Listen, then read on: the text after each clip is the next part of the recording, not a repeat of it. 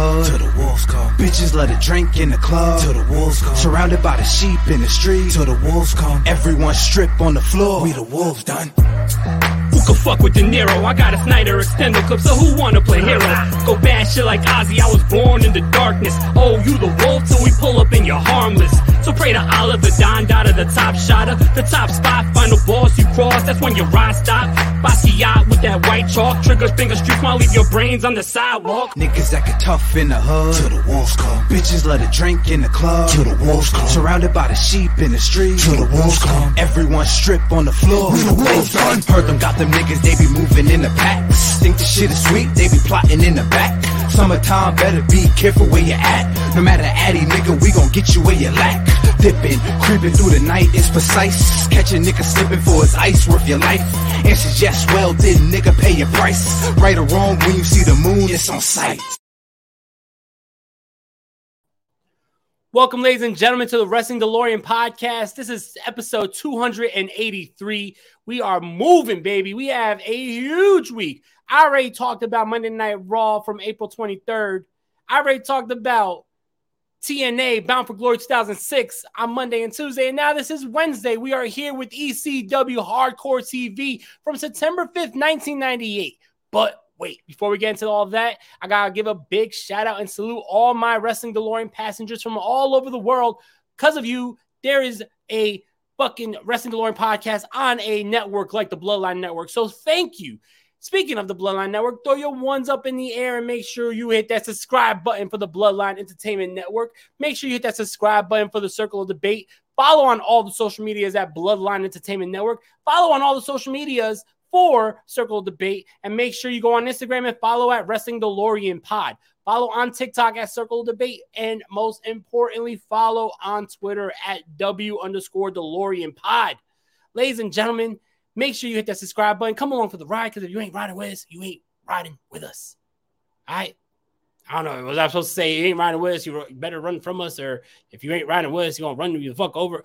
I don't know. Just fucking ride with the Wrestling DeLorean, no matter where I'm at, whether it's Circle Debate, Bloodline, fucking audio podcasts, Spotify, Google Podcasts, Amazon Podcasts, Apple Podcasts. Come along for the ride. Wrestling DeLorean podcast is always going to be riding in your area. Ladies and gentlemen, make sure you go to manscaped.com. Big shout out to the sponsors at manscaped.com. Let me calm down for a bit. You know, I get a little hype on Wednesdays. You know, I get a little hype on Wednesdays because I talk about my favorite wrestling promotion of all time, EC motherfucking W. But before we talk about EC motherfucking W, let's talk about grooming your private parts. Make sure you go to manscaped.com and get 20% off site wide when you put in the promo code DeLorean, capital D E L O R E A N. You don't want to miss out on the promo code. It's not going to last forever. So make sure you take full advantage of getting it. No cap, no cap at all. No matter what it is, get 20% off site wide for manscaped.com. May, ladies and gentlemen, also make sure you cop some merchandise, some Circle Debate merchandise, some Wrestling DeLorean podcast merchandise. We had the best merchandise going in the motherfucking game. Check it out now.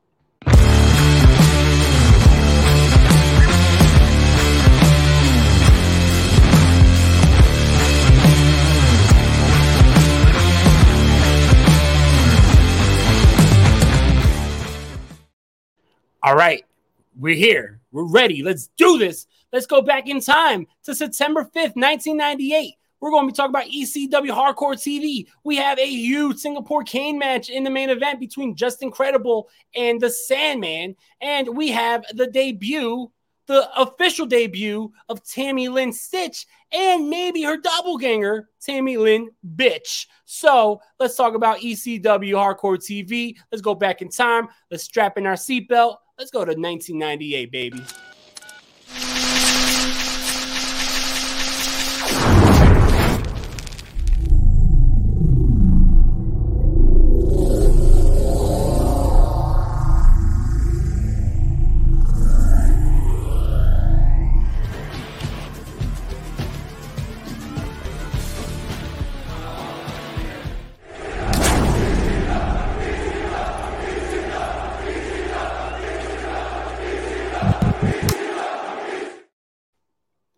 This episode of ECW Hardcore TV takes place like many episodes of ECW Hardcore takes place in the world famous ECW arena on the corner of Swanson and Ritner in South Philadelphia.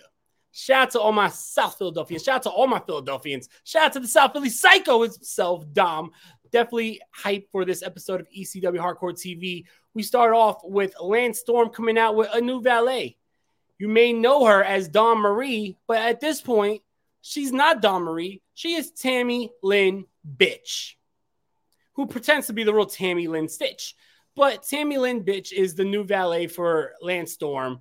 Uh, he basically says that Tammy, this is the real Tammy, not that not that blonde girl that you see with Chris Candido. This is the real Tammy.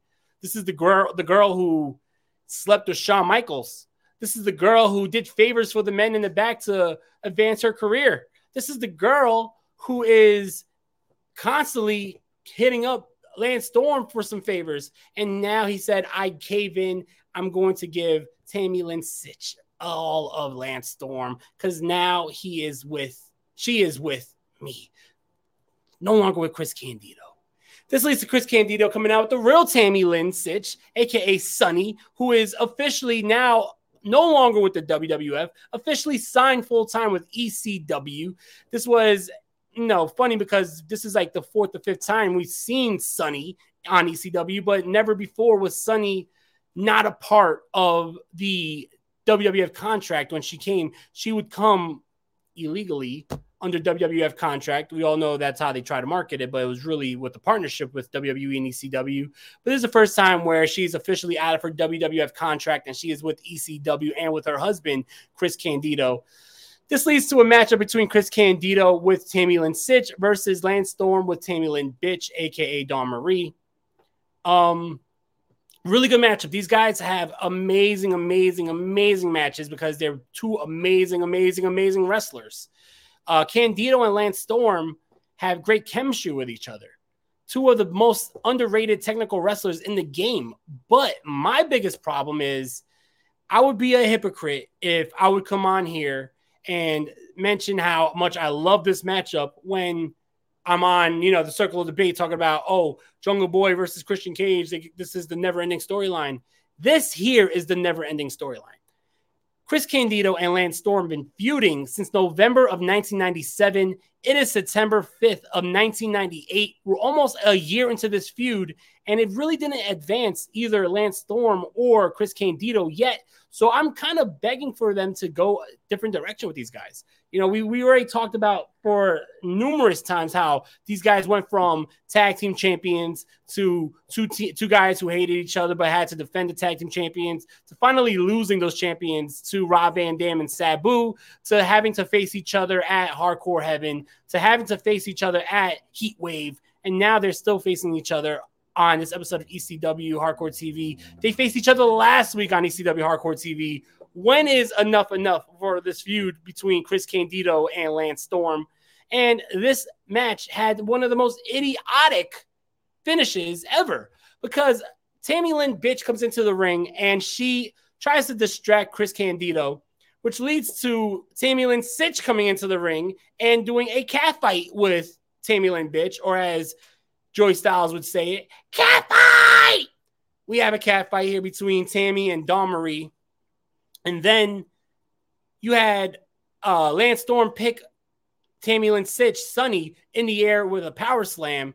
But then Chris Candido nails Lance Storm in the back of the head with a steel chain, leading to Sunny landing on top of Lance Storm and pinning him. She wasn't even a competitor in the matchup. One, two, three. She pins Lance Storm and they announce the winner of the matchup is Tammy, Sunny pins Lance Storm, and she's not even in the matchup. ECW, as much as I love you, you are not immune to idiotic booking, just like any other wrestling company is not immune to idiotic booking. This was fucking stupid. Moving on. Next matchup, we have the second ever matchup of Sally Graziano, the 600 pound, six foot eight mammoth of a man. He goes one on one against former eliminator John Kronus. This matchup ends in legit 20 seconds when John Kronus gets hit with a fucking monstrous Samoan drop by Sally Graziano. After the matchup, Judge Jeff Jones says that he will be now representing Sally Graziano, and nobody can come face to face with the giant Sally Graziano. Out comes Spike Dudley. Spike Dudley wants a matchup against Sally. We saw Spike Dudley beat Sally Graziano in legit 20 seconds last week. He comes out, hits the low blow on Sally, hits the acid drop, and one, two, three. Spike Dudley beats him this time in 10 seconds. So, Sally Graziano, big monster, not going far when you lose every week in a mere couple seconds to Spike Dudley. Next matchup, we have a very underrated wrestler who toured the Indies, had little shots here and there for WWE and WCW, but had more opportunities here in ECW. It is Tommy Rogers, aka the inventor of the Tomikaze, aka the Unprettier. He also helped train Christian Cage. He goes against Tracy Smothers, another guy who is in the Independent Wrestling Hall of Fame, another guy who had opportunities with WCW, the territories, and WWF, and a guy who's found here in ECW, found himself in ECW, and is making himself a second coming of his career here. These two guys have a really good matchup. In the end, Tracy Smothers wins when he pins Sally Grazi. Well, when he pins uh, Tommy Rogers.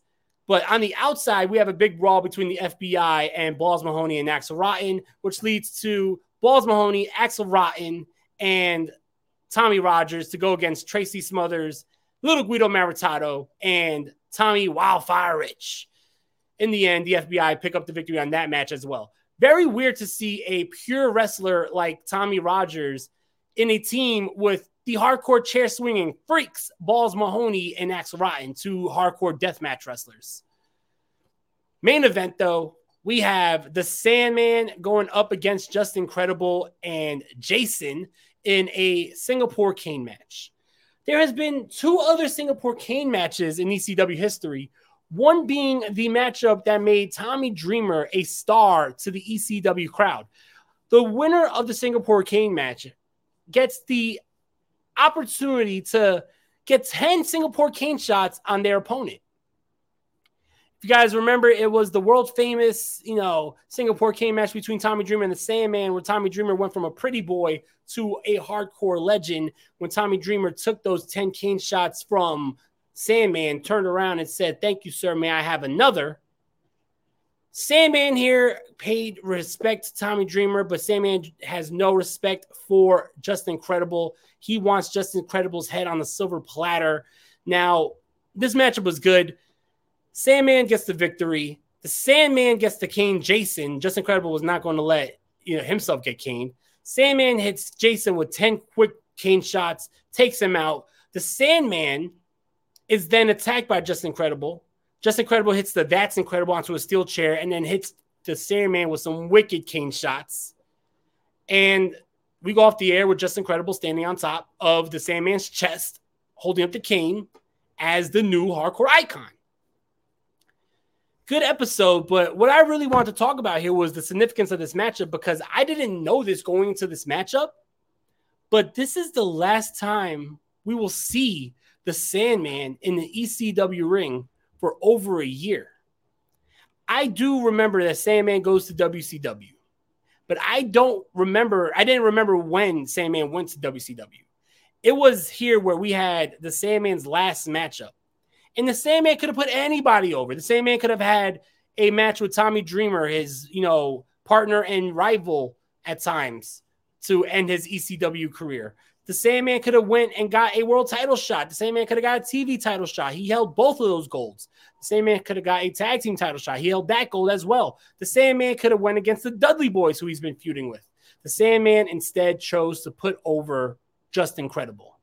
The significance of Justin Credible in ECW at this time was huge because you had big stars like Raven, big stars like Terry Funk, big stars like Sandman, big stars like even Stevie Richards at the time. All these guys leaving. A huge star in the franchise, Shane Douglas, injured and on the shelf. The Sandman was a huge star. And for him to leave was a huge deal because you had all these well known guys in ECW, and ECW for the last year has been steadily building Justin Credible up to that main event status. And here, Justin Credible standing one foot on the chest of the Sandman showed that he is now in that main event status, show that he is now at the upper echelon. Justin Credible has victories over Jerry Lynn. He has international victories over the great Sasuke. He has victories over Tommy Dreamer, and now he has a victory over the Sandman. This man deserves a title shot. And I think that it was a cool way instead of the Sandman getting one final victory for ECW and then going off into the sunset, going to WCW. It was cool for the Sandman to give back to the company that made him before he left by putting over Justin Credible right before he left. Okay, episode of ECW. I'm not going to lie. I give this shit maybe a one star out of five. And the reason why is because the idiotic booking of the first matchup and also even booking that first matchup after seeing it a hundred times in the last year, Candido versus Storm. Sally Graziano getting squashed by Spike two weeks in a row the same way. Um, Smothers and Tommy Rogers was a good matchup, but didn't last too long and it broke down into a six way. And then the main event was good, you know, and I think that that was the highlight of this whole show was the Sandman making Justin Credible a bigger star and Justin Credible going off into the main event scene in ECW while the Sandman goes off to the WCW. Ladies and gentlemen, what a show this was. I appreciate you all. Thank you so much for riding with the Wrestling DeLorean podcast. And if you are a Wrestling DeLorean passenger, guess what? You don't have to wait long because we do this shit five days a motherfucking week. As as Tim King would say, Mr. Five Time. I am here back here tomorrow on the Wrestling DeLorean podcast here for the Circle of Debate and the Bloodline Entertainment Network. We're talking all about a new episode of ROH. It is Ring of Honor. Honor takes over Boston, and it's going to be the fifth show in Ring of Honor's history. We are also going to be back here on Friday to talk about episode two of SmackDown. So we're going to close this week off right. We got two big shows coming forward here on the Wrestling DeLorean podcast. So make sure you don't miss it hit that subscribe button here on the Circle Debate. Hit that subscribe button on the Bloodline Entertainment Network. Go to the website. Check out the Bloodline Entertainment Network website. It is Chef. Ah, Chef Kiss. Ladies and gentlemen, I will catch you here tomorrow on the Wrestling DeLorean podcast. Stay strong, stay safe, stay positive.